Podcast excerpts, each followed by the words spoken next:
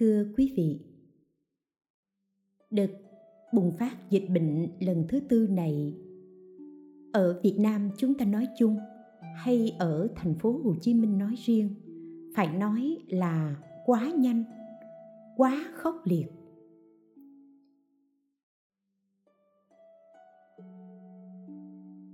Ở trong thời điểm này, tất cả chúng ta, nếu không cẩn thận nếu các bạn chủ quan, thì chúng ta cũng sẽ trở thành f0 bất cứ lúc nào. Chỉ cần chúng ta không ý thức được sự nguy hiểm của nó, thì chúng ta bất cứ ai cũng trở thành nỗi lo ngại cho người thân, cho xã hội. Vì vậy, mong là đại chúng chúng ta tuyệt đối không được chủ quan.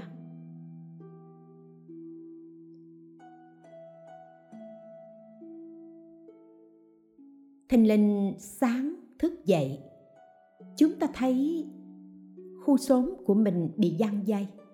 Hay là con đường đối diện của mình bị giăng dây. Chúng ta nghe tin gia đình nào đó bị cách ly, thì mình hãy tỉnh thức.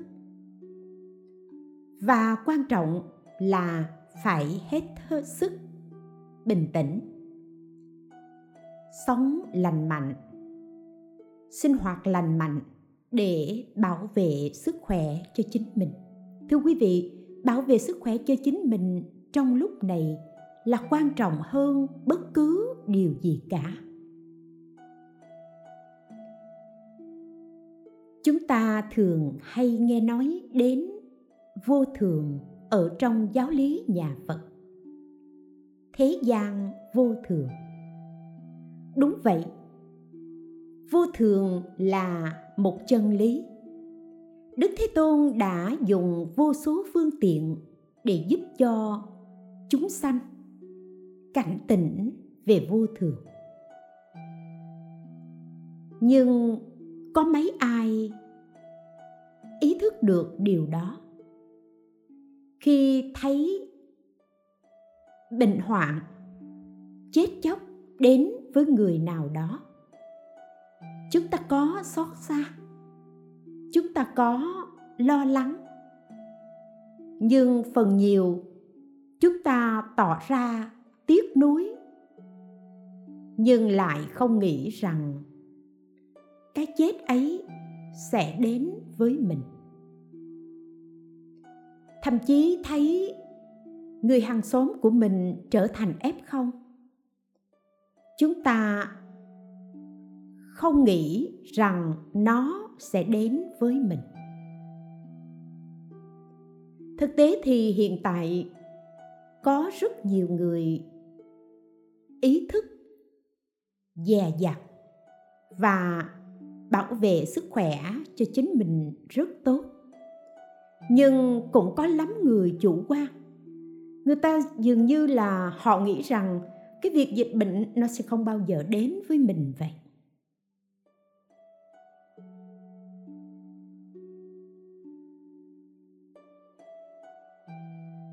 Có một gia đình gia đình ấy có năm người, hai vợ chồng già, hai vợ chồng trẻ, một đứa cháu ngoại và có một em bé sắp chào đời. Có thể tính đó là sáu sinh mạng. Nhưng người bố ở trong nhà, ông ấy lúc nào cũng tỏ ra chủ quan. Dù cho gia đình con cái nhắc nhở, nhưng ông ta hầu như để ngoài tai. Ông ta nói, ui, lo gì? Tao khỏe mà và thực tế là ông đi ra ngoài, không chịu đeo khẩu trang. Ông chỉ đơn giản nghĩ rằng đâu có sao đâu, chỉ mở cửa đi ra bên ngoài tí xíu rồi đóng cửa rồi vô liền. Gia đình tuyệt đối không ai ra ngoài, chỉ duy trừ một mình ông bố ở trong nhà thường hay mở cửa. Mà chúng ta biết là ở thành phố Hồ Chí Minh mật độ dân cư đông. Mở cửa đi ra ngoài. Trong lúc này đã là vi phạm. Đừng nói là bạn đi xa. Mà ngay cả đi ra ngoài trước cái sân nhà mình, không đeo khẩu trang, là bạn đã vi phạm về quy định 5K rồi. Ông bố ấy ở trong nhà cũng vậy, ông ra bên ngoài sân không chịu đeo khẩu trang. Rồi ông vẫn tự hào là ông rất khỏe, nào giờ tao có bệnh gì đâu. Đùng một cái trong nhà người vợ phát bệnh rồi ông phát bệnh con gái phát bệnh, con rể phát bệnh. Trong cái gia đình này thì đặc biệt là chỉ có một đứa, một em bé, nó 4 tuổi, nó lại không bị nhiễm bệnh.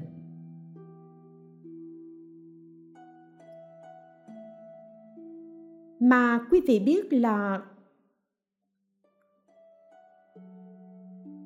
tình hình y tế bây giờ dường như đã trở thành quá tải cho nên nếu như mình biết mình bị nhiễm bệnh, mình có gọi y tế, người ta cũng không có đến ngay giống như lúc đầu. Và gia đình ấy cũng như thế. Trong thời gian hai ngày người ta ở nhà, cách ly tại nhà và sau đó cũng được đội ngũ y tế đến đưa đến nơi cách ly tập trung. Và trong đó đặc biệt có cái cái cái ờ, cô con gái ở trong nhà đó đang có thai. Thì họ cũng đưa thai phụ này để chữa trị. Một ngày sau thì ông bố đã qua đời vì covid. Tình hình của thai phụ cũng rất nguy cấp. Nhưng cuối cùng thì cũng may mắn. Tức là hôm nay cô ấy đã khỏe và cũng đã sinh rồi. Chúng tôi muốn nói điều này để nhắc nhở chúng ta rằng chúng ta hãy cảnh tỉnh về vô thường. Đừng quá chủ quan. Đừng nghĩ rằng tôi khỏe. Tôi không sao đâu và ngay cả khi virus corona xâm nhập vào cái chủng delta này, nó xâm nhập vào, nó không có triệu chứng, mình lại vẫn tưởng là mình khỏe. Nhưng khi thực sự nó có triệu chứng, thì lúc đó phổi của chúng ta đã bị hỏng rồi. Kể câu chuyện này để chúng ta nhắc nhở nhau cũng là nhắc nhở chính mình và chúng tôi muốn nhắc nhở đại chúng. Hãy cẩn thận. Đặc biệt trong kinh diêm la vương ngũ xứ, đã nói về diêm xứ luôn luôn đưa tin đến cho người thế gian đưa tin gì? Đưa tin để nhắc nhở nhau biết rằng bạn có sinh thì bạn có già, có bệnh, có chết. Vì vậy sinh lão bệnh tử là chuyện chuyện thường, chuyện luôn luôn xảy ra trong từng sát na đời sống của bạn. Vì vậy, bạn hãy ý thức điều đó. Cho nên đức phật bảo các thầy tỳ kheo, con người sinh ở đời không hiếu cha mẹ, chẳng kính sa môn, không nhân từ, không học giới kinh, không sợ đời sau. Người ấy sau khi chết sẽ đọa vào địa ngục. Chủ ghi chép sổ bộ đưa tội nhân đến thưa với vua diêm la. Chúng sanh này quá ác, không hiếu kính cha mẹ, tạo các tội lỗi như thế, không có phúc đức. Và cũng không hề cảnh tỉnh về vô thường. Mong diêm la vương trừng phạt. Khi ấy, diêm la vương nói với tội nhân nay kẻ phạm tội kia ta đã lần lượt hiện thành năm sứ giả đến gặp ngươi để cảnh tỉnh cho con ngươi biết là là cuộc đời này nó vốn vô thường. Cái chết sẽ đến với người bất cứ lúc nào. Đau ốm, bệnh hoạn, mọi tai ương sẽ đến với người bất cứ lúc nào. Vậy tại sao ngươi còn tạo ác nghiệp? Tại sao ngươi không biết tu thiện để gieo cái nhân phúc đức cho đời sau? Thì tội nhân mới nói với diêm la vương bạch diêm chúa, tôi có thấy ai đưa tin tức gì tới báo tin đâu? Lúc đó diêm la vương mới nói ngươi có thấy người đời lúc mới sinh ra nằm ở trên giường? Tiểu tiện. Mọi sinh hoạt không thể tự mình làm. Không thể tự dọn dẹp, không thể tự ăn. Tất cả đều nhờ vào sự chăm sóc, lo lắng của cha mẹ, của người thân.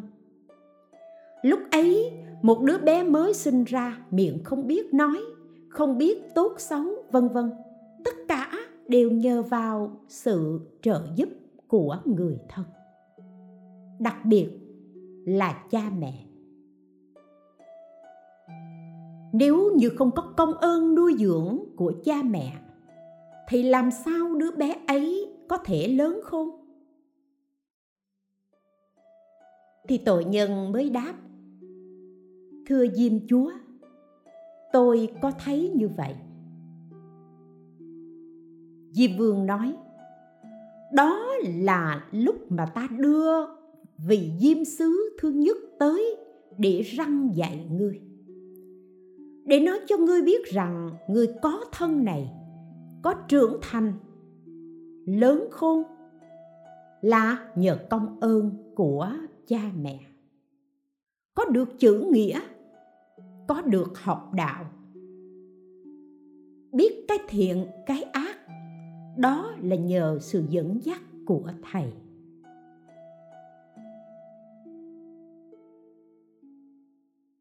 Đã như vậy mà ngươi còn không chịu tri ân, không báo ân, lại ngược lại bất hiếu với cha mẹ.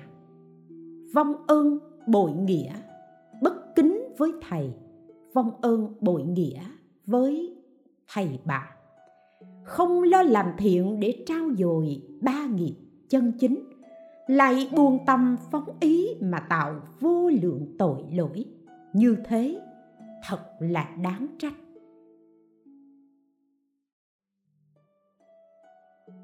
Lúc đó tội nhân mới khóc lóc, bảo rằng là do tôi ngu muội tôi ngu muội cho nên tôi thấy trước mắt mà mà tôi lại không biết.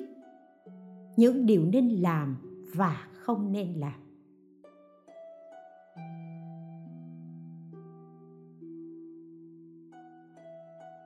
Rồi diêm vương lại bảo, lần thứ hai ta lại cho diêm sứ đến để báo tin ngươi có thấy hay không? Người này nói, tôi không thấy.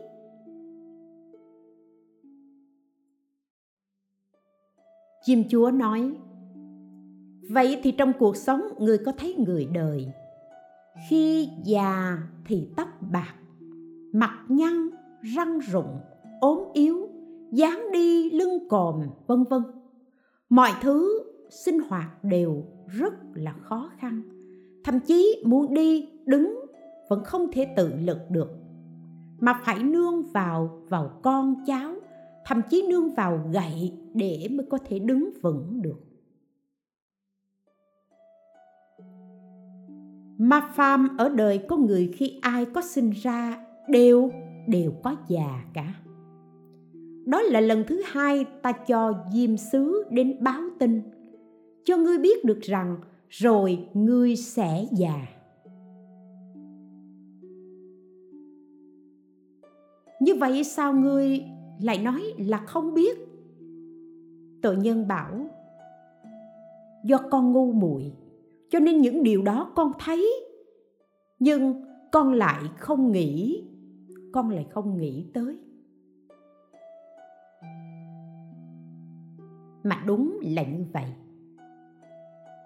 điều này rõ ràng chúng ta ai cũng thấy đừng nói chi là mỗi ngày chúng ta ra chúng ta nhìn thấy người già ngay cả bản thân mình 20 hai trên 20 tuổi, trên 30 tuổi mình còn mình còn sức lực.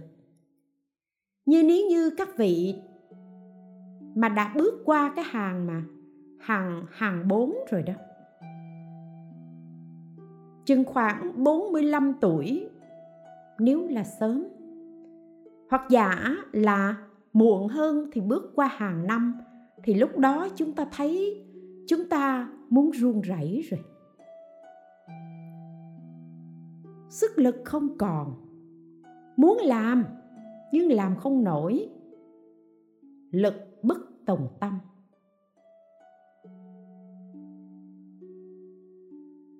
Nhưng có những người ở cái hàng này tuổi này tức là tuổi khoảng 50 vẫn chưa thấy là mình mình đã già lắm rồi huống chi những người sức khỏe năng lực tràn đầy ở tuổi ngoài 20, ngoài 30, suốt ngày chỉ lo làm ăn, suốt ngày chỉ lo mưu cầu hạnh phúc. Mà hạnh phúc là gì? Chúng ta đặt cho mình một mục tiêu. Cố gắng năm nay sắm cái xe, cố gắng mua cái nhà, cố gắng tạo được cái này, tạo được cái khác thuộc về thuộc về vật chất. Nếu có ai đó rủ mình đi chùa tu tập thì mình trả lời là bận lắm thôi bây giờ còn trẻ khỏe, được làm ăn được, thôi ráng làm ăn. Còn chuyện tu tập, hẹn già, rồi hẳn hẳn lúc đó, tích góp một mớ tiền, rồi lúc đó an hưởng tuổi già, rồi lúc đó tu tập cũng không muộn. Nhưng liệu chúng ta có sống đến cái ngày mà gọi là an hưởng tuổi già hay không? Và chúng ta có chắc chắn rằng đến chừng mình già 60, 70, 80 ở cái tuổi đó mình có được đầy đủ nhà cao cửa rộng tiền bạc tiêu xài rủng rỉnh. Và lúc đó mình bằng lòng để hưởng thụ hay không? Và nếu như bình thường chúng ta không huân tập thì đến lúc đó có còn đủ khỏe để mà tu tập? Hay không? Cho nên, mặc dù diêm vương đưa đưa diêm sứ đến báo tin cho chúng ta lần thứ hai như thế, nhưng thật ra trên đời của chúng ta không phải một lần diêm sứ báo tin, mà chỉ cần bạn để ý một chút thì bạn sẽ thấy mỗi ngày khi bạn tiếp xúc, đối nhân, sự thế hay là xúc cảnh thì bạn đều thấy được những cái thông điệp mà diêm sứ báo đến, phải không? Rồi diêm vương bảo với tội nhân, lúc sống ở đời, người há không thấy nam nữ ở thế gian, thân thể bệnh tật, đau khổ, đứng ngồi đều không yên. Cái chết đến gần và sinh ra buồn phiền người có tiền muôn bạc vạn. Bỏ tiền ra, chỉ cần chỉ cần chữa trị cho khỏi bệnh. Và thầy thuốc cũng đã hết phương cứu chữa, nhưng cuối cùng bệnh vẫn không thể chữa lành. Bởi vì sao?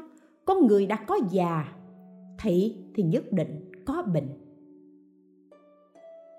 Không ai trẻ khỏe mãi cả. Và ta đã báo tin như thế. Sao ngươi không thấy? Người này cũng nói, bạch diêm chúa, do con ngu muội. Cho nên con không thấy được. Con có nhìn thấy nhưng con không cảm nhận được. Diêm chúa báo cho con cái tin này. Và chính vì không cảm nhận được cho nên, chúng ta thường hay nghe câu, khi còn trẻ thì bán sức khỏe để kiếm tiền. Các bạn có bán sức khỏe để kiếm tiền không? Có. Những người nghèo túng bán sức khỏe để kiếm tiền thì không nói làm gì, bởi vì đó là mưu cầu của cuộc sống. Nhưng có những người đủ ăn, đủ mặc, thậm chí tiền bạc dư giả, vẫn vẫn bán sức khỏe để kiếm tiền. Người ta gọi là làm bán mạng. Nhưng một điều nghịch lý là gì? Đến chừng già hay đến chừng mà mà ngã bệnh thì lúc đó đổ tiền ra để mua lại sức khỏe. Đây là việc mà ai cũng vấp phải cả lúc còn có thể kiếm tiền được. Làm bất kể ngày hay đêm. Nặng nhọc như thế nào, chỉ cần kiếm thêm một chút tiền là vui rồi. Ráng thêm một chút nữa để có tiền là vui rồi. Và chẳng những bán sức khỏe để kiếm tiền, mà còn đánh đổi cả hạnh phúc gia đình để kiếm tiền. Cho nên có những gia đình giàu có, cha mẹ kiếm được nhiều tiền, sinh con ra, con cái giao cho người người làm nuôi, giao cho bà vú lo. Không gần gũi, không thân cận, không dạy dỗ. Để đến nỗi tình cảm của đứa bé và cha mẹ dần dần phai nhạt dần. Hỏi rằng chúng ta có thương con không? Xin thưa, rất thương. Nhưng bậc làm cha mẹ ấy cũng nghĩ rằng mình không có thời gian để chăm con, để giúp đỡ con, để dạy dỗ con. Thôi bây giờ mình bận quá thì thì mình làm gì? Thì mình lấy tiền ra để bù đắp cho con. Và những bậc làm cha mẹ ấy chỉ biết bỏ tiền ra để bù đắp cho con. Cuối cùng thì sao? Cuối cùng, cha mẹ không dạy dỗ con mà đồng tiền đã đã dẫn dắt con. Dẫn dắt con của mình đi vào con đường tiêu xài, đi vào con đường hoang phí và cuối cùng dẫn đến hư hỏng phạm pháp. Lúc đó chúng ta có giật mình nhìn lại, muốn bỏ hết, quay lại để làm lại từ đầu, chúng ta cũng không thể nào làm được.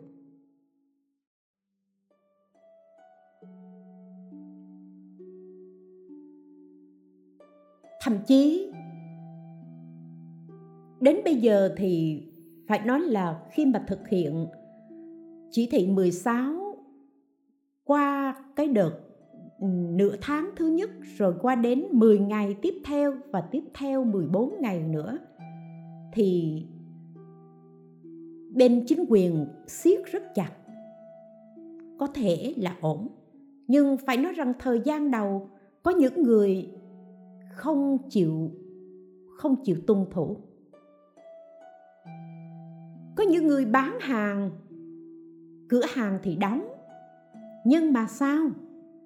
Nhưng mà hé cửa bán. Ai cần đến kêu hé cửa bán. Khi chúng ta giao dịch như thế, bán một món hàng, thật ra cái tiền mà chúng ta kiếm được, cái tiền lời chúng ta kiếm được nó không bao nhiêu cả. Nhưng nếu chẳng may, người mua hàng ấy mang cái mầm bệnh đến, thì chúng ta sẽ bị nhiễm bệnh. Và cái được sẽ không bù lại với cái mất. Mà cái chúng ta phải trả giá chẳng những bằng cả tính mạng của chính mình, mà mà nó còn còn là sự an nguy của cả xã hội vì vậy, cẩn thận vẫn là hơn cả. Khi dịch bệnh này xảy ra, quý vị thấy ở trên thế giới có nhiều nước khi bệnh chết nhiều quá, thì rõ ràng nếu như cả quốc gia đó bị phong tỏa nghiêm ngặt, có tiền cũng không mua được. Việt nam mình thì chưa đến nỗi nhưng chúng ta thấy lần đầu tiên mà chúng ta nghe dịch bệnh ở vũ hán, chúng ta không thể nào hình dung được. Khi nghe những cái câu chuyện là người ta có tiền, người ta không mua được gì, và người ta đành bất lực ngồi nhìn người thân của họ chết. Và có những người đem tiền ra, ném tiền xuống đi qua cửa sổ của chung cư. Và người ta khóc, người ta bảo rằng, tiền nhiều để làm gì?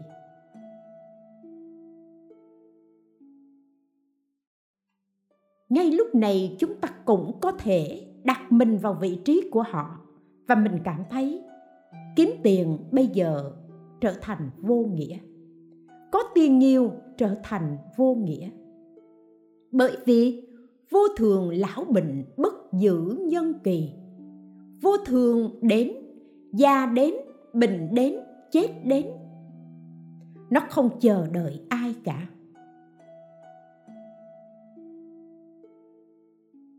Chỉ trong một cái tích tắc, chỉ trong một cái hơi thở, mình liền sang đời khác.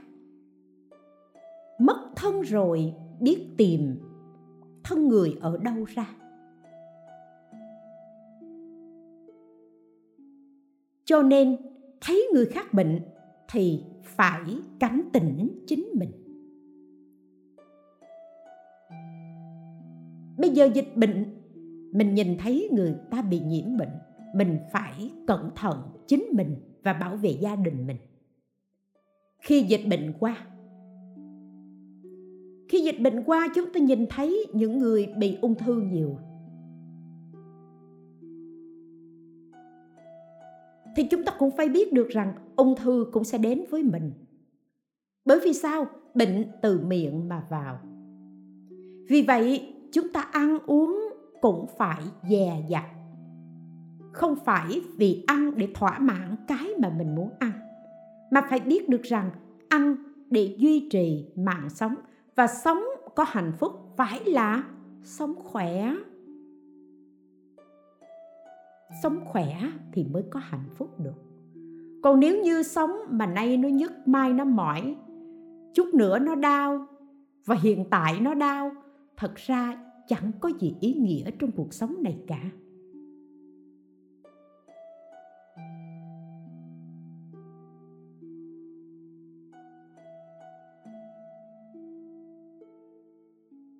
Và lần thứ tư diêm vương đã cho sứ giả đưa tin. Đó là gì? Đó là cảnh chết. Có phải chăng chúng ta vẫn luôn luôn thấy người chết? Khi bình thường chết, có thể đưa tang, có thể làm đám, có thể đến thăm viếng đốt hương, tụng kinh, cầu nguyện, vân vân. Để một phần nào đó vơi bớt cái nỗi khổ niềm đau của chính mình và cũng làm cho người chết người quá cố, ấm áp, nhẹ nhàng hơn. Rồi chúng ta thấy ở những đợt bùng phát dịch bệnh, lần trước chúng ta nhìn trên video clip. Thấy ở đà nẵng chẳng hạn đi, khi mà chết, nhân viên y tế đã liệm xác ừ, người đó rồi. Xong rồi xe y tế chở đến một cái chỗ nào đó vắng, dừng lại, mở cửa xe và gia đình, mấy người đứng ở xa có thể lạy chúng ta nhìn thấy cảnh đó, đã cảm thấy đau lòng lắm rồi. Nhưng đến thời điểm hiện tại thì sao? Thời điểm hiện tại khi đội ngũ y tế đã quá tải, bệnh viện đã quá tải, tất cả những nơi bệnh viện giả chiến hay là những cái khu thu dung đã không còn chỗ chứa nữa, thì các vị có thể hình dung ra ai rảnh rỗi để đưa một cái xác chết đến một cái chỗ nào vắng, chỗ nào khuất người cho gia đình ra đó mà lại. Khi chúng ta tất cả đều phải thực hiện chỉ thị 16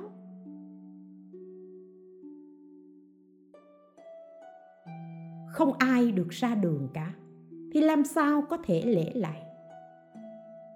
Làm sao có thể đứng từ xa mà nhìn?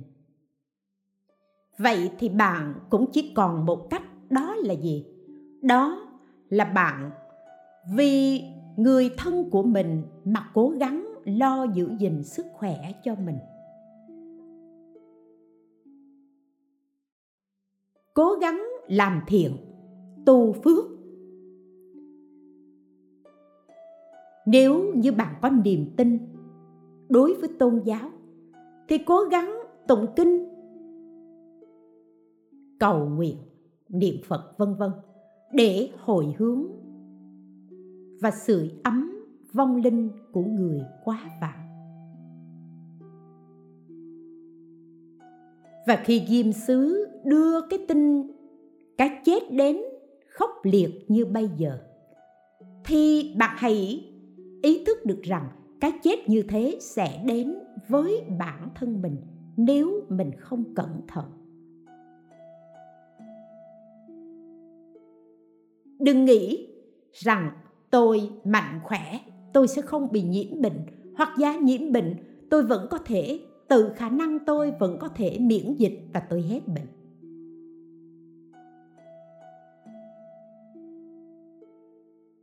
Và nếu như không phải dịch bệnh, chúng ta trải qua đời sống bình thường, thì mỗi ngày mỗi ngày trôi qua cũng là mỗi ngày mỗi ngày chúng ta đang đi dần đến chết. Dù bạn khỏe mạnh, dù bạn giàu sang, dù bạn nghèo khổ, vân vân. Mỗi ngày đi qua đều là mỗi ngày đi gần đến cái chết. Mà trong kinh đức phật diễn tả, mỗi ngày qua giống như con bò đang từng bước đi đến lò xác xanh cứ nó bước một bước thì cái chết sẽ đến gần với nó hơn một bước. Và khi cái chết đến thì sao? Một mai vô thường đến, tất cả đều bỏ lại, chỉ có nghiệp theo thân. Tiền bạc danh vọng địa vị, chức trọng quyền cao, mọi thứ đều bỏ lại. Nghiệp theo thân là gì? Là những hành động, những lời nói, những suy nghĩ thiện ác mà bạn đã hành xử bạn đã làm ở trong cuộc sống này, những cái đó nó sẽ theo bạn. Nó theo bạn đến đời sau.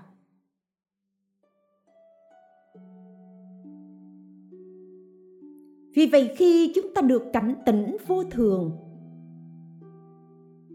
chúng ta nhìn lại, cảm thấy mình đã phí hoài cuộc sống của mình vô ích mình cứ chạy theo vật chất, chạy theo những cái sự mời gọi của của vật chất. Mình bị lòng tham ái xúi dục để mình gây bao nhiêu ác nghiệp. Đã lỡ rồi, đã làm rồi mà nếu đã lỡ làm rồi thì sao? Trong kinh pháp cú, đức phật dạy,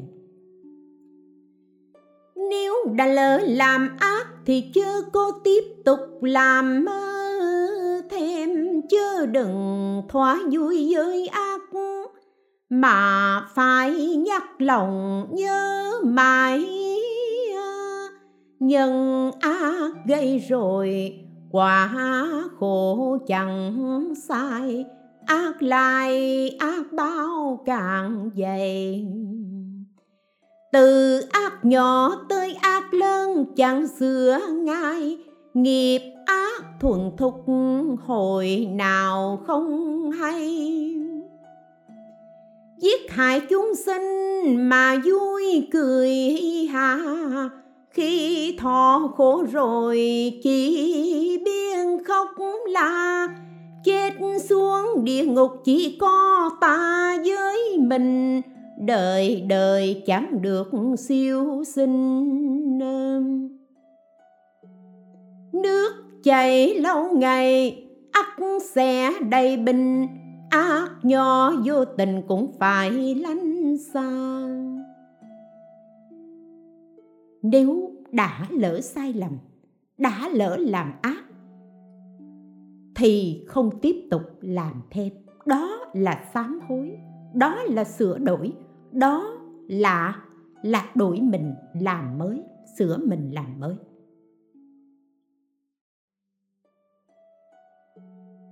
Bởi vì khi bạn gieo nhân, xấu bạn sẽ gặp quả báo xấu. Nhân quả rõ ràng không sai chạy. Bạn đừng nghĩ rằng đã lỡ rồi thôi cho lỡ luôn. Lỡ rồi vẫn có thể dừng lại được.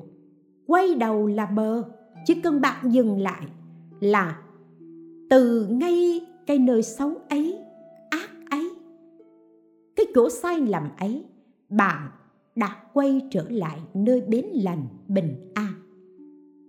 Và khi bạn quay trở lại nơi bến lành bình an ấy bạn chẳng những cứu được mình, mà bạn có thể cứu những người thân của mình không bị liên lụy.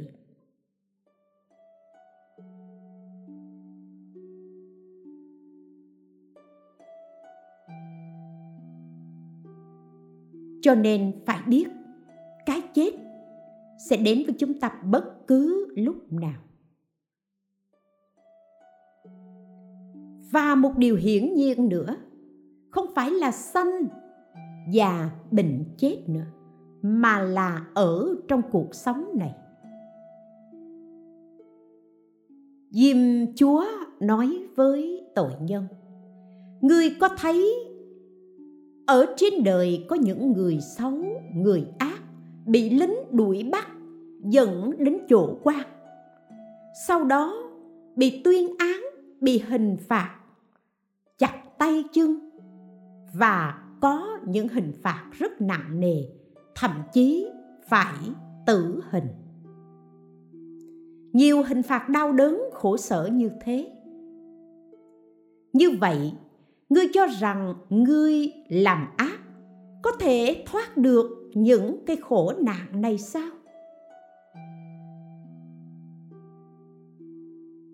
Mắt thấy ở đời tội phúc rõ ràng như thế vậy thì sao ngươi không tự cảnh tỉnh, không chịu làm thiện, giữ gìn ba nghiệp? Vâng theo lời dạy của giới kinh. Để mà tu hành, để mà hoàn thiện chính mình, mà lại cứ mãi bung lung theo tà, mãi bung lung theo những cái thói hư tật xấu để thỏa mãn cái ý muốn của mình và gieo đau khổ. Như vậy, việc này là mỗi ngày mỗi ngày diêm sứ đều đưa tin.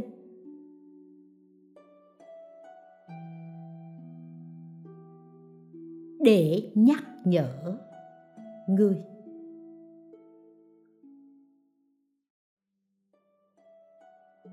Có phải không quý vị? Rõ ràng chúng ta thấy chỉ cần làm việc xấu, phạm pháp. Bạn có thể bị truy tố, bạn có thể bị phạt tù. Đó là nói theo cách của hình luật. Tức là sự sự phạt này được bảo hộ và và được hình luật chế tài. Tuy nhiên một thực tế khác mà chúng ta đều biết vào ở trong tù đó rồi ấy, thì có phải bị tù đánh không? Bị những bạn đồng tù đánh đập khảo tra không? Và thân phải chịu rất là nhiều đau khổ và chưa nói đến việc vào tù, khi chẳng may ở bên ngoài mà bạn ăn cắp đi. Mà mọi người nhìn thấy được, bắt được, ngay lúc đó bạn bị một trận no đòn. Vậy, nhìn thấy người khác, tại sao mình không lo gấp rút làm lành? Từ đó suy ra. Trong cuộc sống, nếu bạn giết hại một mạng, một sanh mạng. Giết hại một người nào đó, thì bạn phải đền mạng. Trong luật nhân quả, bao quát hơn, rộng lớn hơn, chi tiết hơn. Bạn giết hại một sanh mạng chúng sanh. Thì rõ ràng bạn cũng phải đền mạng. Luật pháp thế gian chỉ nói đến giết người, nhưng luật nhân quả thì nói đến sanh mạng.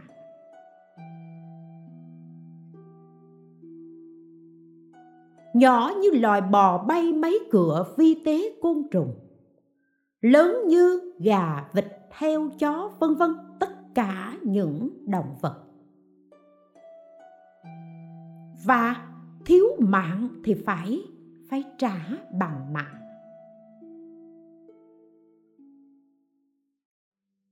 Đây là ứng theo luật nhân quả để nói mà đặt gọi là một mạng sống thì không nói ở mạng con kiến nó nhỏ, còn mạng con voi nó lớn. Dẫu là mạng lớn hay nhỏ cũng chỉ là một sinh mạng, cho nên nói là là chúng sinh. Chúng sinh là chúng duyên hòa hợp mà mà sanh. Đã sanh ra một động vật như vậy là một chúng sinh, là một sinh mạng.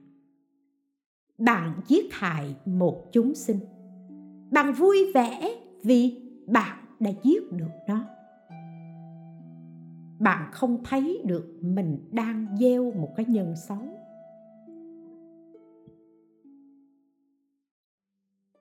Nhưng mà trong kinh nhân quả đức phật nói rõ ràng, làm thiện hay làm ác, chung quy đều có quả báo, chỉ khác nhau nó đến sớm hay đến muộn mà thôi khi bạn luôn luôn tạo nghiệp sát sanh như thế? Thì cái quả khổ nhất định bạn chịu. Đơn giản nhất là thân thể bệnh tật.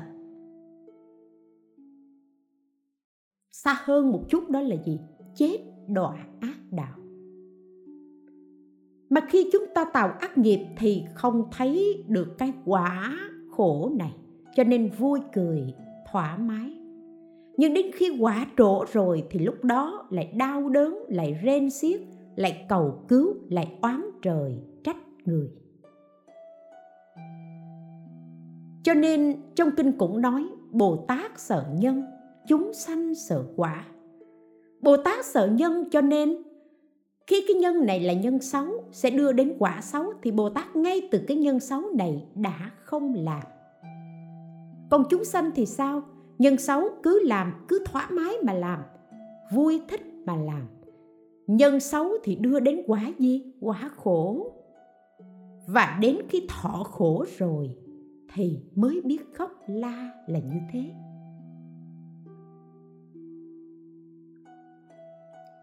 Mỗi ngày chúng ta đều nhận thấy có diêm sứ đến báo tin cho mình. Dù bạn là ai, sang hèn, nghèo, giàu. Dù bạn quyền cao chức trọng, hay dù bạn là người bình dân, bình thường, mỗi ngày bạn đều thấy diêm sứ đến báo tin. Nhưng nhưng không ai để ý. Người càng buông lung, lại càng không để ý. Người càng bề bộn công việc, lo toan quá nhiều người ấy lại càng không để ý.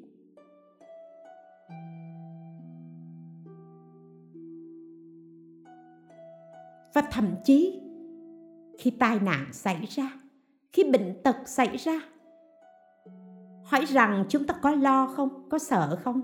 Có. Có lo sợ đó. Nhưng nếu như ngoại cảnh có một cái gì đó tác động chúng ta lao theo ngoại cảnh. Chúng ta quên mất.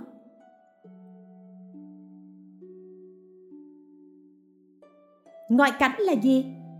Chẳng hạn như, nếu như không phải là đang thực hiện cách ly xã hội nghiêm ngặt, chỉ cần thực hiện chỉ thị 15 thôi. Ở nhà mình, trước nhà mình, ở ngoài đường, đùng một cái tai nạn xảy ra. Những nhà hai bên đều nghe tiếng tiếng động của sự ma sát đó. Rồi mọi người đều hé cửa nhìn ra. Nhìn ra vẫn không thỏa mãn. Nhìn gần thì còn nhìn được. Nhìn xa thì làm sao thấy. Cho nên thôi không sao, chỉ cách nhà mình có mấy mét, mười mấy mét hay là mấy chục mét. Thế là mắt nhìn và bắt đầu miệng hỏi chuyện gì, chân tự nhiên nó bước tới ma đưa lối quỷ dẫn đường, khăng khăng tìm chốn đoạn trường mà đi. Chỉ cần năm ba người tụ tập lại đó, hoặc là nhiều hơn như thế, ở trong đó có một người F0 mà họ chưa có triệu chứng, rồi nguyên một đám trở thành F1 và mình cũng trở thành F0 bất cứ lúc nào. Cho nên bạn đừng nghĩ rằng việc này nó không đến lượt mình. Mà chúng ta chỉ cần ngoại cảnh tác động chúng ta đánh mất chánh niệm. Chánh niệm là gì? Cái nhớ trơn chánh. Nhớ cái gì? Đang bị dịch bệnh nha. Đó là cái nhớ trơn chánh nhớ cái gì nữa? Tất cả đang thực hiện chỉ thị 15 hay chỉ thị 16 nhớ rằng mình đang ở trong khu phong tỏa, vân vân. Nhớ cái đó là nhớ quan trọng cần phải nhớ để bảo vệ mình và bảo vệ người thân của mình. Đó gọi là nhớ chơn chánh. Chánh niệm là như thế. Chỉ cần bạn có chánh niệm thì chuyện gì có xảy ra đến với bạn đi chăng nữa. Bạn cũng biết là cái nào mình nên làm và và cái nào không nên làm. Và như vậy chúng ta có thể bảo đảm an toàn được cho mình và cho những người xung quanh. Lại nữa, vẫn biết rằng mỗi ngày mỗi ngày, diêm sứ báo tin về già, về sanh già bệnh chết và những cái đau khổ bởi do nhân ác đưa đến quả báo ác. Nhưng chúng ta biết là như vậy, nhìn thấy là như vậy, nhưng chúng ta vẫn có cái lý, vẫn có lý do để thối thoát. Lý do ấy là gì? Cũng muốn lắm. Cũng muốn cố gắng tu thiện. Cũng muốn dành thời gian để để lo cho mình. Nhưng mà nhưng mà bây giờ gia duyên nó ràng buộc quá, cho nên không thể tu được. Chúng ta nói đến gia duyên ràng buộc không thể tu được. Có nghĩa là chúng ta nói rằng gia duyên ràng buộc, tôi không có thời gian để đi chùa, để tụng kinh. Nhưng nhưng thưa với quý vị, tu đây không nhất định phải là đi chùa, phải là tụng kinh, mà là phải thay đổi, phải sửa mình, phải làm mới, phải làm sao để cho mình tốt hơn. Nói cách khác là phải bỏ ác làm lành. Để xây dựng những cái nhân, những yếu tố, những nhân duyên thánh thiện để đưa đến quả báo thánh thiện. Nếu như như chỉ đưa ra một cái lý do là gia duyên ràng buộc, thì lẽ nào chúng ta không thể tu đạo?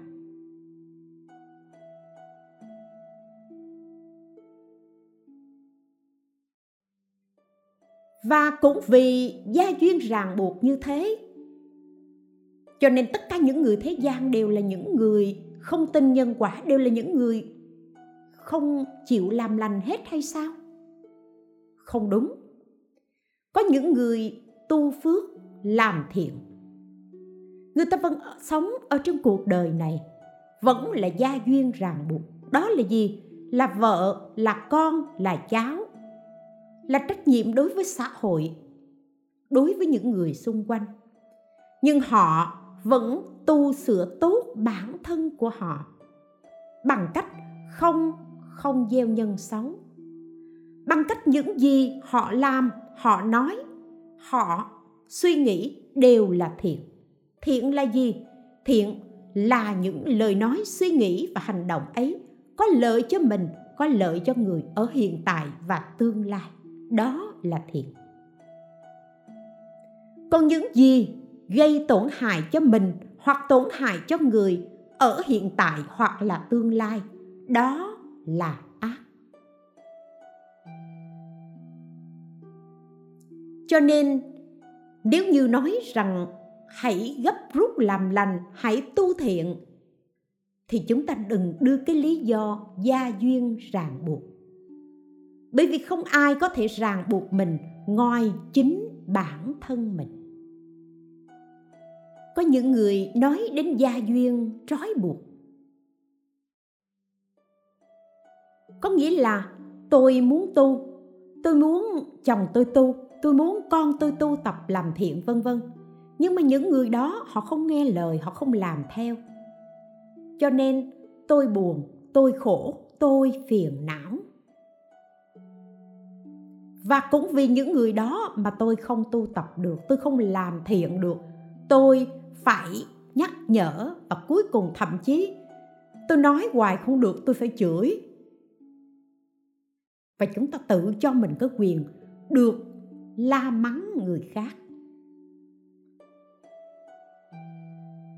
Chỉ vì muốn họ làm thiện. Nhưng xin thưa quý vị, chúng ta đã sai rồi. Sai như thế nào? Đúng là mình là người nhà với nhau. Cùng đi trên một chiếc thuyền mình muốn mình đến bến bờ an lành, thì mình cũng muốn cho chồng, cho con của mình đến bến bờ an lành. Nhưng hoặc người ta có ý chí khác. Đến cái chỗ bến bờ an lành đó họ không muốn, họ không muốn đến. Họ muốn ngồi trên chiếc thuyền đó và họ muốn đi ra ngoài biển khơi thì mình cũng không thể cưỡng cầu.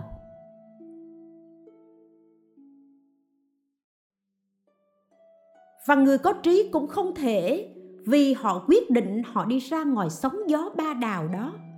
Mà mình cũng phải đi theo họ bởi vì mình là người thân của họ và mình sẽ phải chết cùng với họ. Như vậy là không có trí tuệ.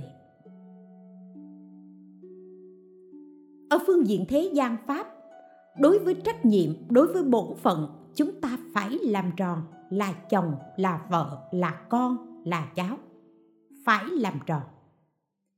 Nhưng đối với phương diện giải thoát, đối với phương diện tu tập, thì mỗi người sáng tối đều phải chọn cho mình một ý chí, một phương hướng và một mục đích.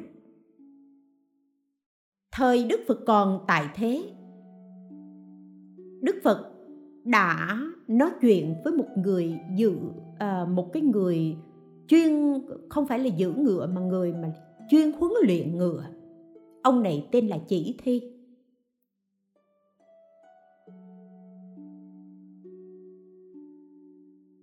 Ông đến bạch với phật rằng bạch đức thế tôn con thấy người đời rất kém cỏi giống như bầy ngựa ở thế gian chỉ có con là có thể điều phục được loài ngựa. Những con ngựa hung dữ thì con có biện pháp khiến cho chúng biểu hiện tính nết chỉ trong chốc lát. Rồi tùy theo tính nết của mỗi con ngựa mà con có cách trị riêng. Phật mới bảo với người huấn luyện ngựa, này người chủ tụ lạc, ngươi có bao nhiêu phương pháp để điều phục ngựa? Người này trả lời thưa. Có ba phương pháp. Một là dịu dàng vỗ về, hai là cứng rắn đánh phạt, ba là vừa dịu dàng và vừa cứng rắn. Đức phật lại hỏi, ngươi dùng ba phương pháp này, nếu như con ngựa ấy không điều phục được, thì ngươi phải làm như thế nào? Người dạy ngựa bảo nếu như con nào mà không điều phục được thì giết, vì con không thể để nó làm mất uy tín của con. Và người này lại hỏi lại đức phật, vậy thì đối với những người mà không điều phục được, ngài dùng cách gì để điều phục họ? Đức phật bảo, ta cũng dùng ba cách để điều phục. Một là thuần dịu dàng. Hai là thuần cứng rắn.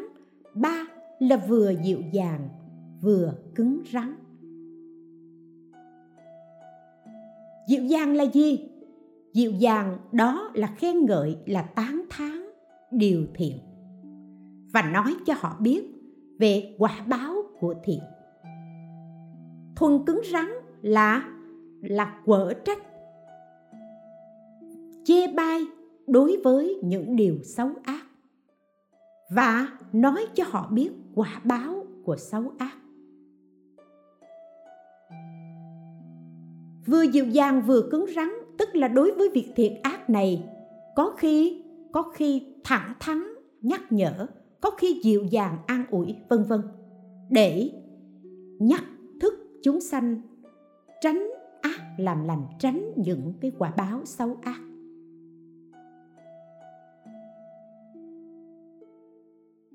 Và dù là cách thứ nhất, cách thứ hai hay cách thứ ba đi chăng nữa, thì đức thế tôn cũng sẽ tùy theo căn cơ, trình độ mà khuyên bảo, quở trách để sách tấn, để điều phục, khiến cho chúng sanh an trú trong chánh pháp.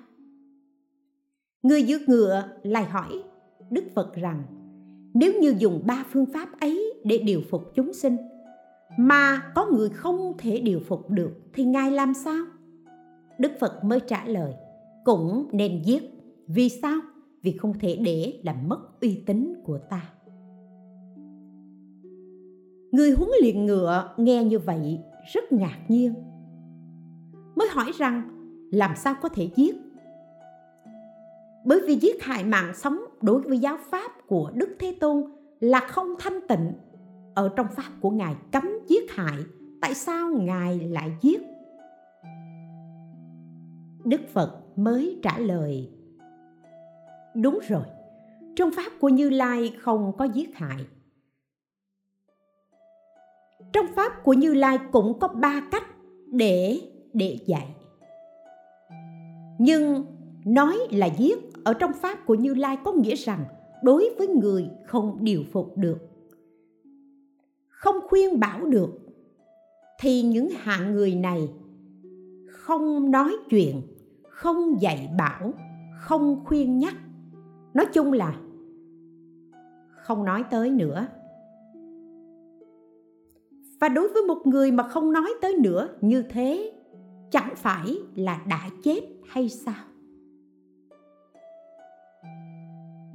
Không phải mình không thương, mà là vì người ta không chịu nghe, không chịu thay đổi mà đã không chịu nghe, không chịu thay đổi. Càng nói thì càng thì càng sanh oán.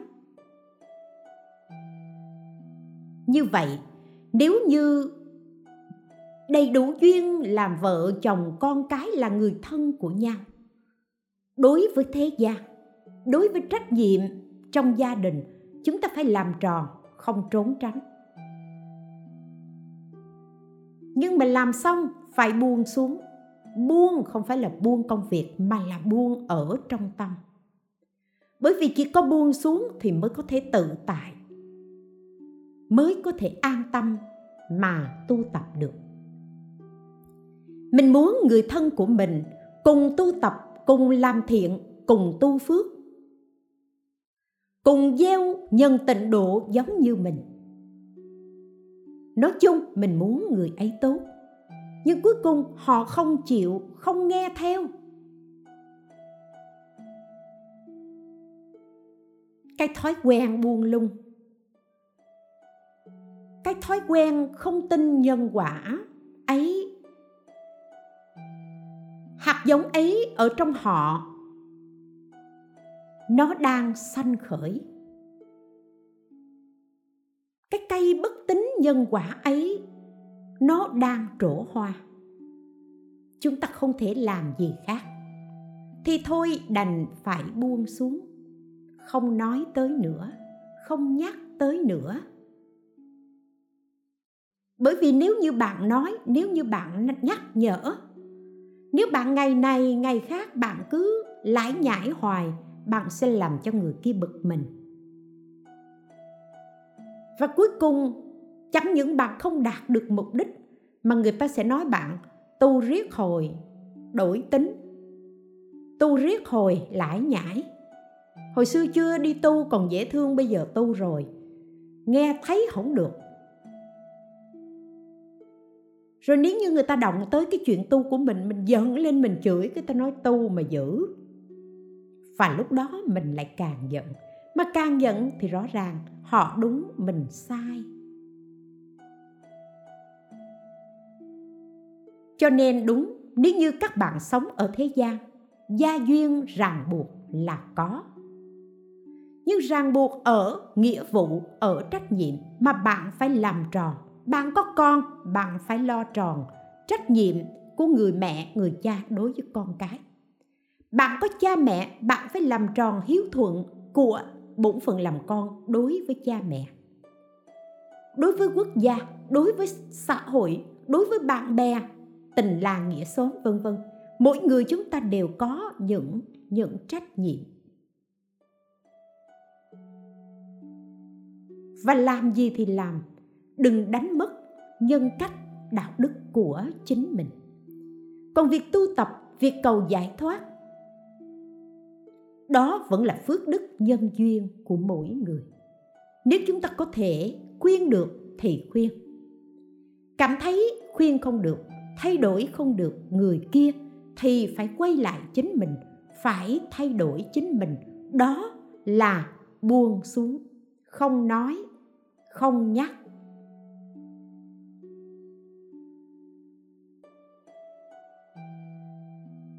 Hay ý thức vô thường. Bởi vì người kia cũng là diêm sứ báo tin. Hỏi rằng họ có nhìn thấy hay không? Có.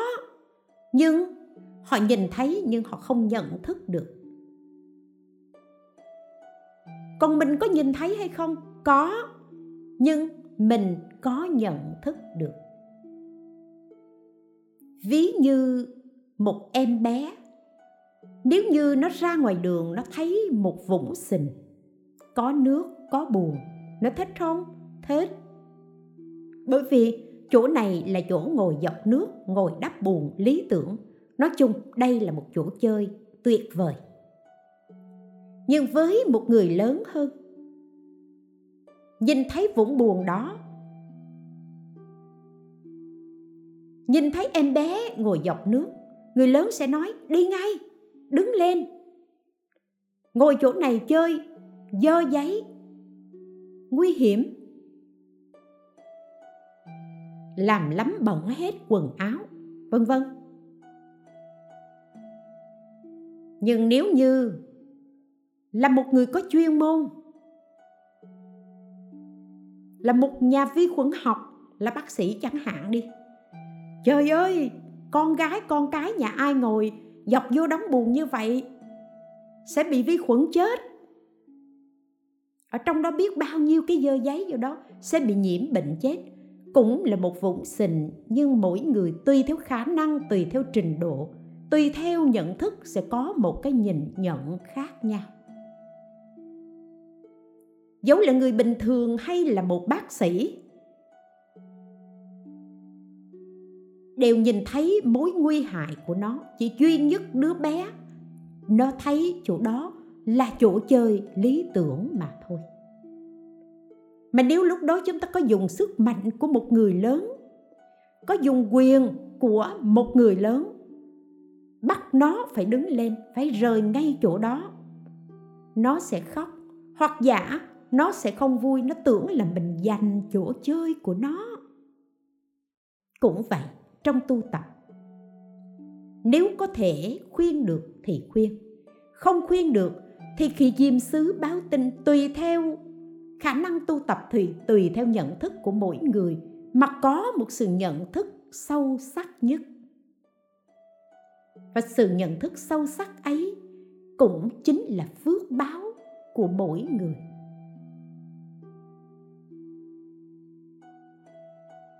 Chúng ta có thể nói rằng mình có lý.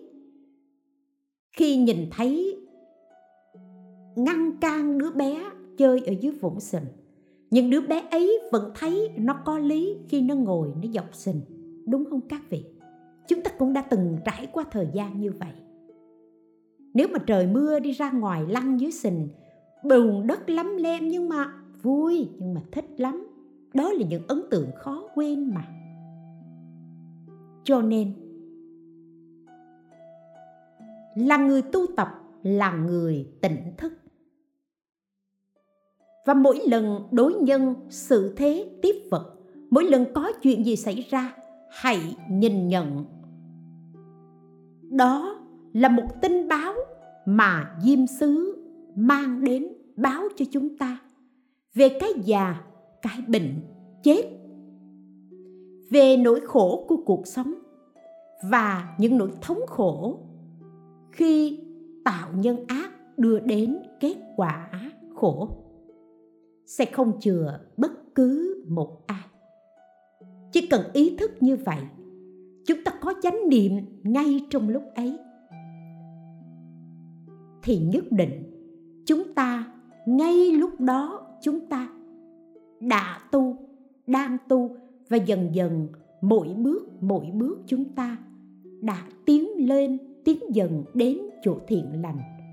Và sự hạnh phúc, an lạc sẽ đến với mình ngay trong hiện tại. Hiện tại bạn có được an vui, hạnh phúc thì tương lai nhất định tình cảnh sẽ là nơi mở cửa và đón chào bạn. Nguyện hồi hướng công đức này đến cho tất cả pháp giới chúng sanh. Cầu mong mọi người đều được bình an, hạnh phúc. Cầu nguyện tam bảo gia trì. Dịch bệnh tiêu trừ mọi người, nhà nhà, người người đều được an cư, lạc nghiệp. Và mỗi người đều luôn chánh niệm, tỉnh giác để nhận thấy những tin báo mà mỗi ngày mỗi ngày thiên sứ mang đến để nhắc thức chúng ta. Bỏ ác, làm lành, hồi đầu hướng thiện, để tương lai được sanh về tịnh cảnh. Nam mô a di đà phật.